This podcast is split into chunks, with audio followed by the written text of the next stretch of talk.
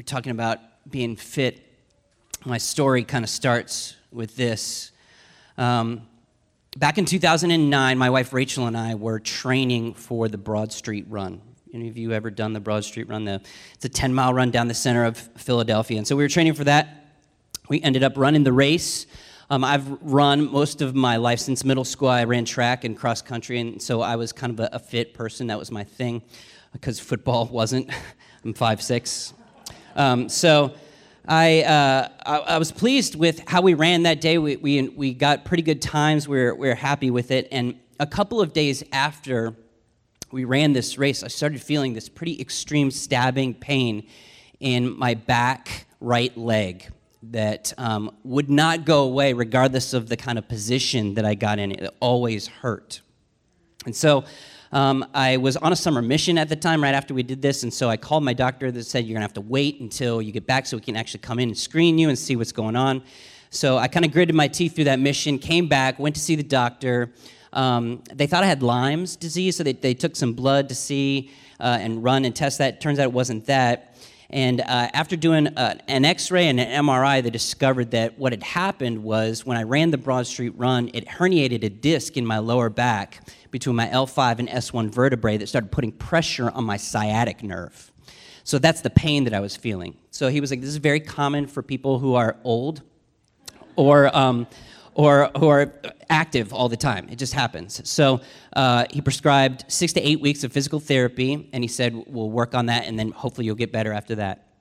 Gave me some anti inflammatory medication, and uh, I went to, to eight weeks of, of PT, and that didn't take away the pain. So then we did another six weeks of PT, and that didn't take away the pain. And then we did some injections in my lower back, and that didn't take away the pain. And then I went to go see a chiropractor, and that didn't take away the pain.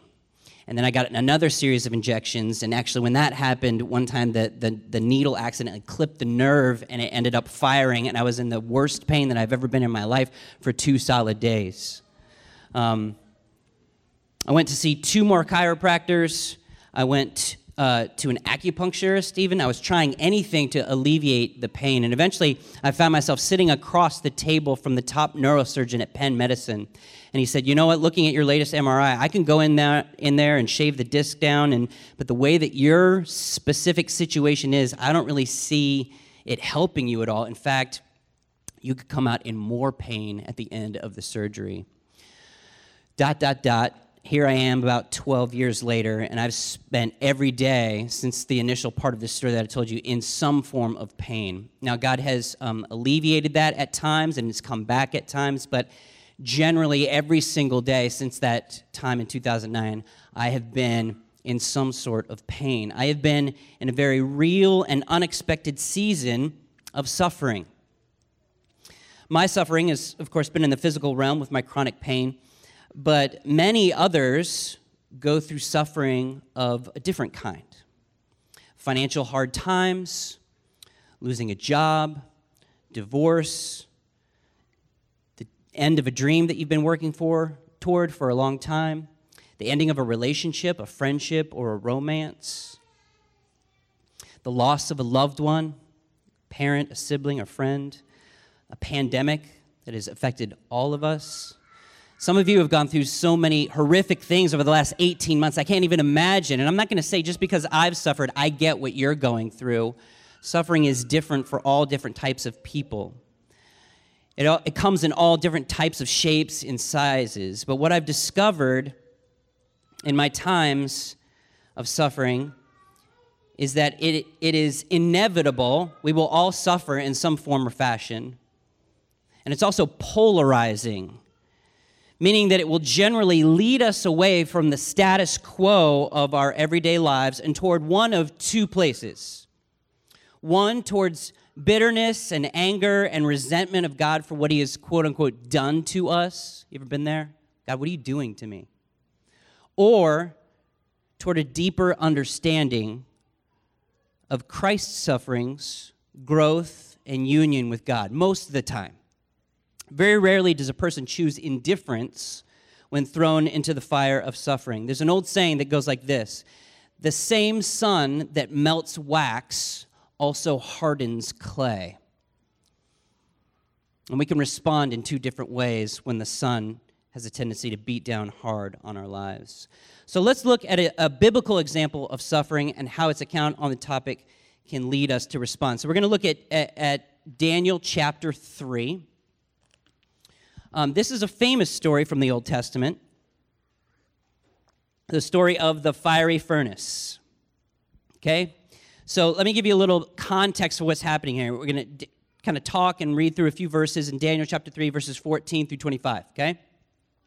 There are these three Jewish exiles living in Babylon under the rule of this mean king called King Nebuchadnezzar.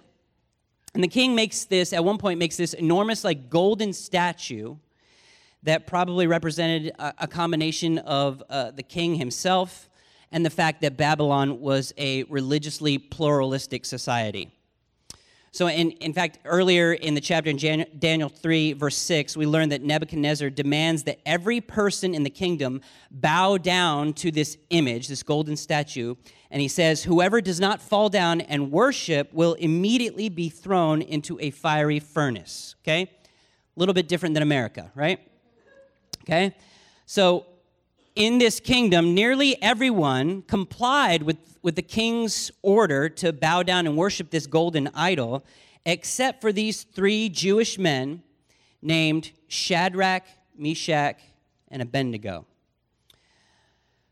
They knew that to obey the king would be a violation of their faith in the God of Israel, who revealed himself not as a God, but as the God of the entire universe. So they refused to bow down to this idol. And very swiftly afterward, they are threatened with a painful death if they did not obey. So let's look at verses uh, 14 and 15 real quick. Okay, this is what happens. Nebuchadnezzar answered them and said to them, Is it true, O Shadrach, Meshach, and Abednego, that you do not serve my gods or worship the golden image that I have set up. Now, if you are ready, when you hear the sound of the horn, pipe, lyre, trigon, harp, bagpipe, and every kind of music, to fall down and worship the image that I have made, well and good. But if you do not worship, you shall immediately be cast into a burning fiery furnace. And get this this is what he says who is the God who will deliver you out of my hands? A little bit arrogant. A little bit arrogant. Um, so these three men, these three Jewish exiles, represent all people who suddenly find a painful affliction falling on them, unlooked for, and through no fault of their own. They're doing the right thing, and they're threatened with this. So, how do they respond? Let's look at verse 16. Shadrach, Meshach, and Abednego answered and said to the king, O Nebuchadnezzar, we have no need to answer you in this matter. If this be so, our God, whom we serve, is able to deliver us from the burning fiery furnace, and he will deliver us out of your hand, O king. Verse 18. But if not, be it known to you, O king, that we will not serve your gods or worship the golden image that you have set up. Okay, what's going on here? These men are both confident in God and also humble at the same time.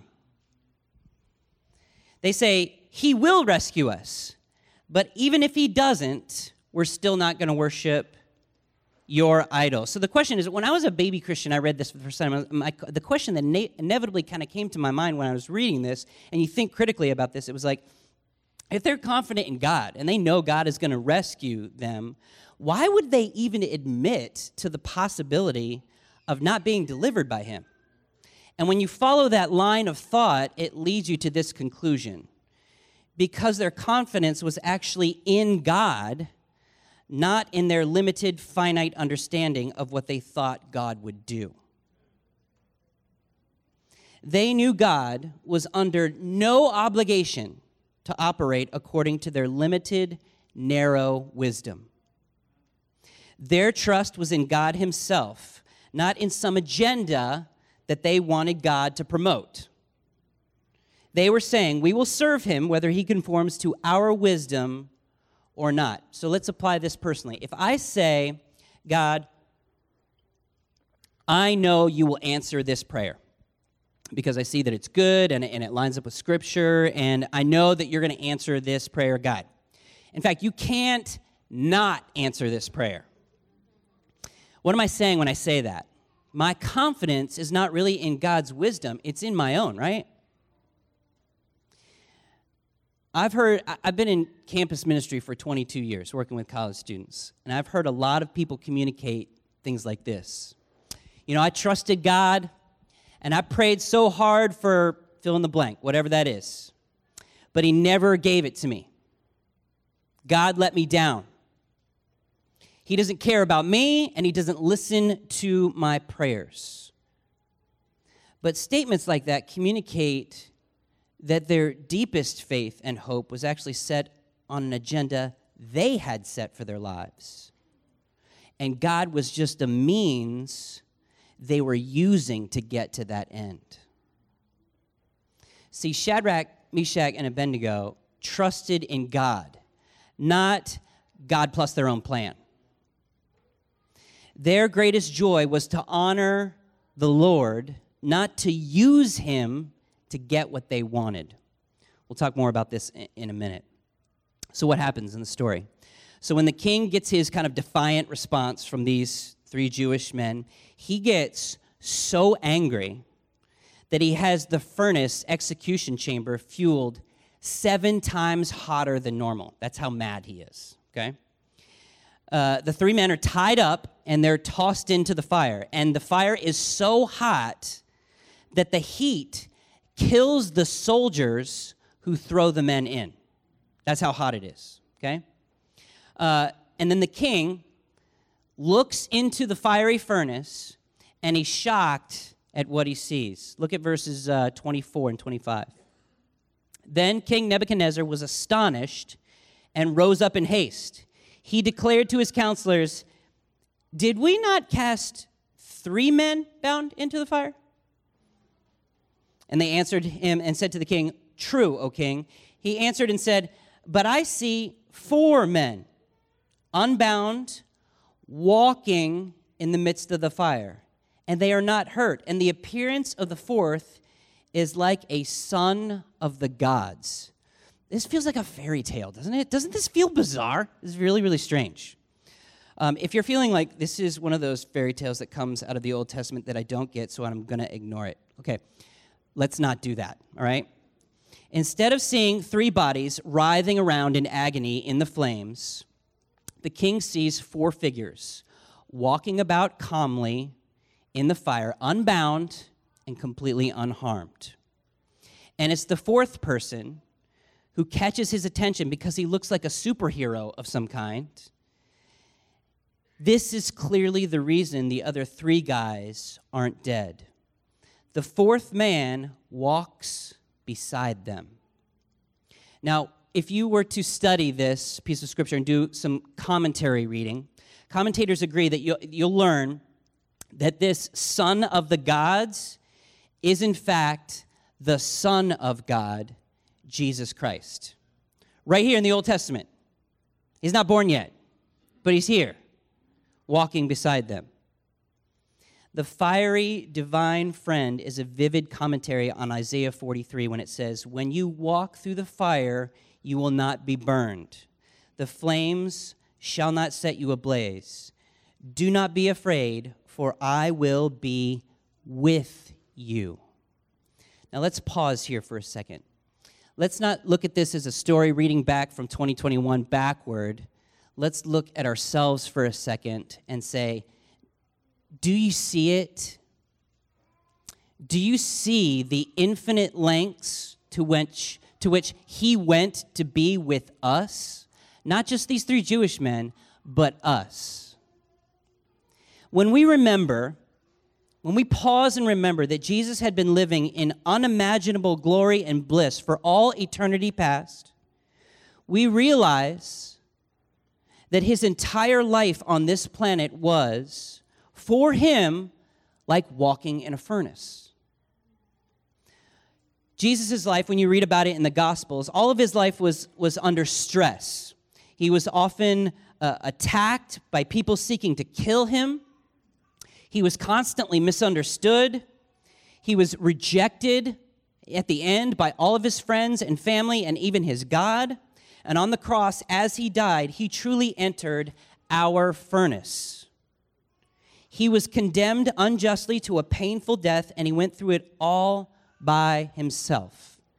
Remember on the cross, he said, My God, my God, why have you forsaken me? God turned his face away from him in that moment. The fire of God's wrath burned Jesus to the core and blazed unchecked over him. He was entirely alone. Why? Because on the cross, Jesus was suffering not only with us, but for us. Jesus plunged into the fire for you when he went to the cross. For you, personally, for you. And if you remember that he was thrown into the ultimate furnace for you, you can begin to sense him in your smaller furnaces with you. So let me tell you some lessons that I've learned in my suffering over these last 12 years. It's kind of what I was just saying right now. God is with us in the fires of life. When it seems like He's not present, it just seems that way. He is with us. He knows what it's like to live through the miseries of this world. God Himself has suffered in the person of Jesus Christ. Therefore, He understands. He is near. He is available to be depended upon within the hardship of life.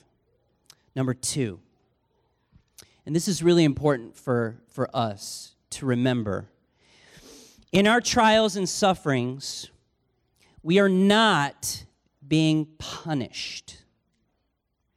Now, hear me clearly on this. Are there consequences to bad decisions?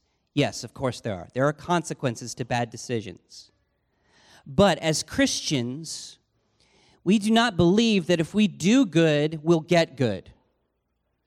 Or if we do bad, we'll get bad. That's called karma. We don't believe in that. We are saved by Jesus being thrown into the ultimate furnace that we deserve as sinners. But if we believe that God saves only those who live a very good life, when suffering hits, you will either hate God or you will hate yourself. You'll say things like, you know, I live a good life. I've been pretty good. I'm better than my neighbors. I'm better than my, my siblings. I'm better than my parents. I'm better than all those people at work. God has done me wrong. I deserve better than this. What is that? What does that do? That's saying, I've done good, therefore I deserve good. That's transactional. That's like mechanical. That's not the way that grace works. Now, just saying that's kind of out there what people do, let me just say I am 100% guilty of this. I do this all the time. With my chronic pain, I have said things like, literally prayed this out loud, okay? Vulnerable time. Lord, I'm serving you as a full time missionary. I literally said this You owe me. You owe me. Does God owe me anything? God owes me wrath. That's it.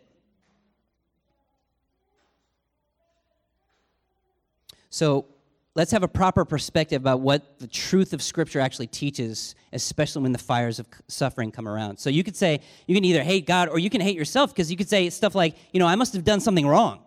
I did something bad, therefore God is punishing me. I'm the loser here. We hate ourselves. Either way leads you into despair. Look at me. A heart forgetting the gospel will be torn between anger and guilt. Going into the fire of suffering without the gospel, which is what I explained earlier about Jesus suffering for us. Going into the fire of suffering without the gospel is the most dangerous thing anyone can do. You will be mad at God, you will be mad at yourself, or you'll be mad at both. Um, right about at the height of my suffering, I was in a pretty bad spot, and um, I was also clear, uh, like honesty. I was on opioids as well which was awful. It was ruining my life. Try to deal with the pain. I read this God, uh, this book called um, that God led to me, "Walking with God Through Pain and Suffering" by Tim Keller. And in this, the Lord really used this book in my life. Uh, Keller writes out this like prayer at one point that I wanted to read to you because I felt like it was so helpful to me. And it says this uh, in suffering This is my furnace.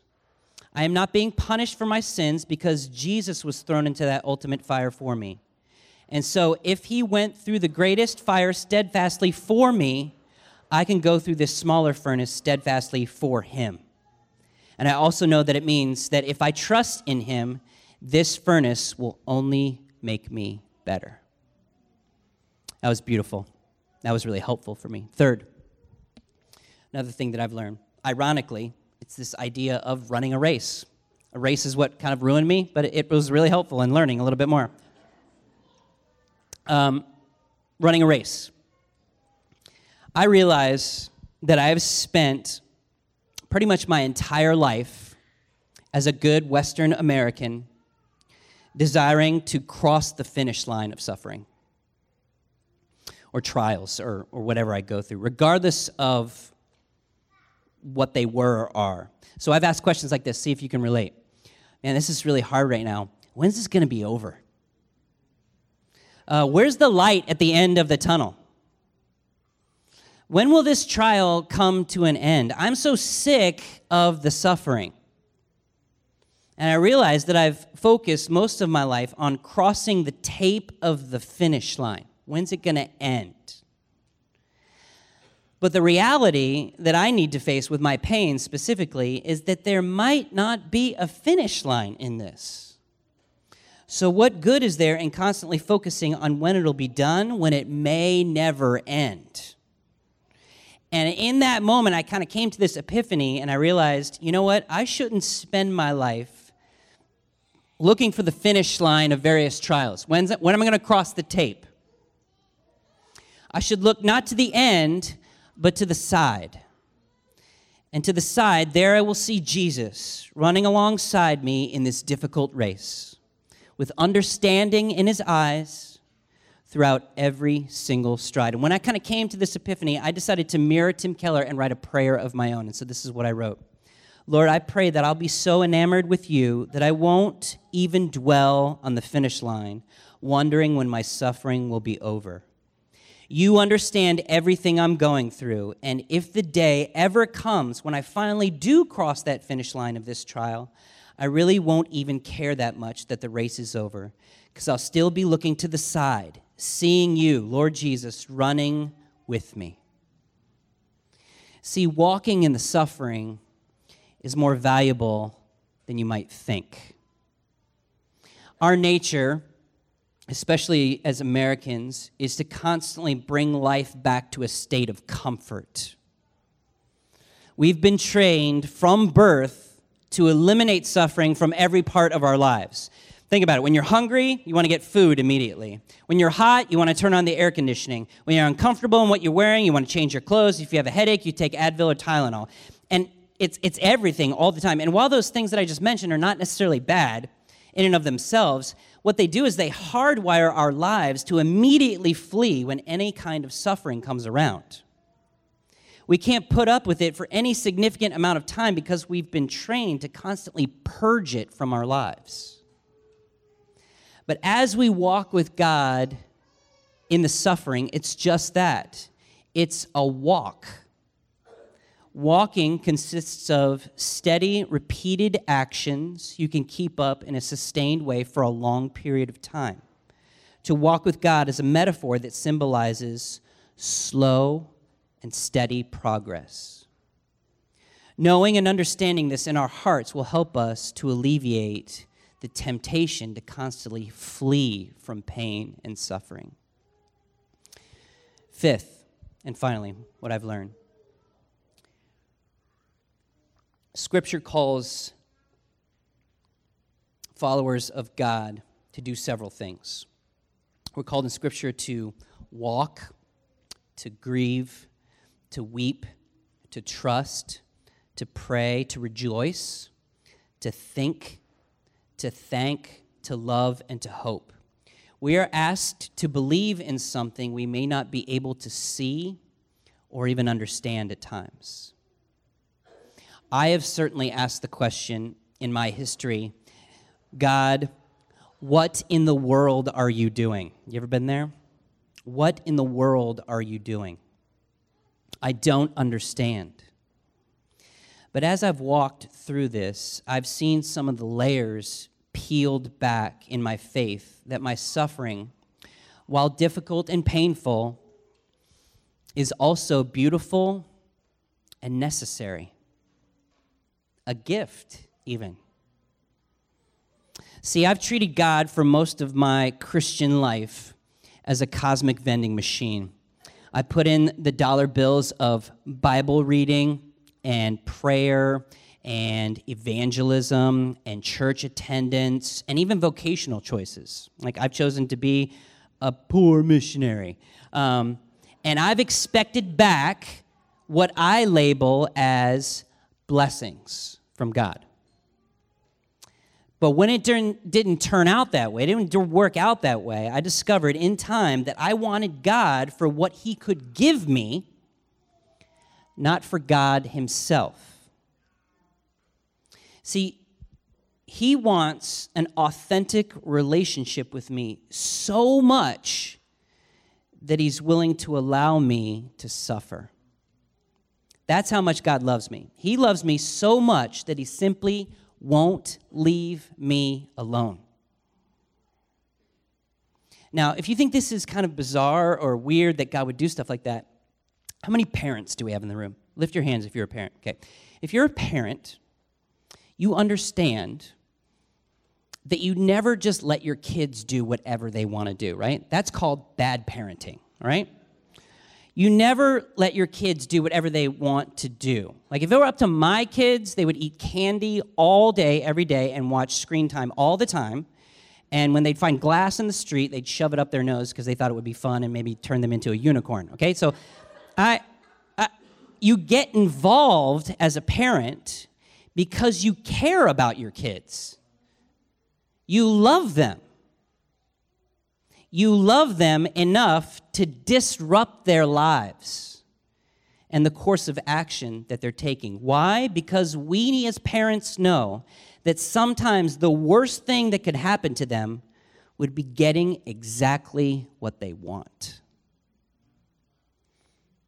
And it's the same thing for us. Sometimes the worst thing that could ever happen to you would be getting exactly what you want.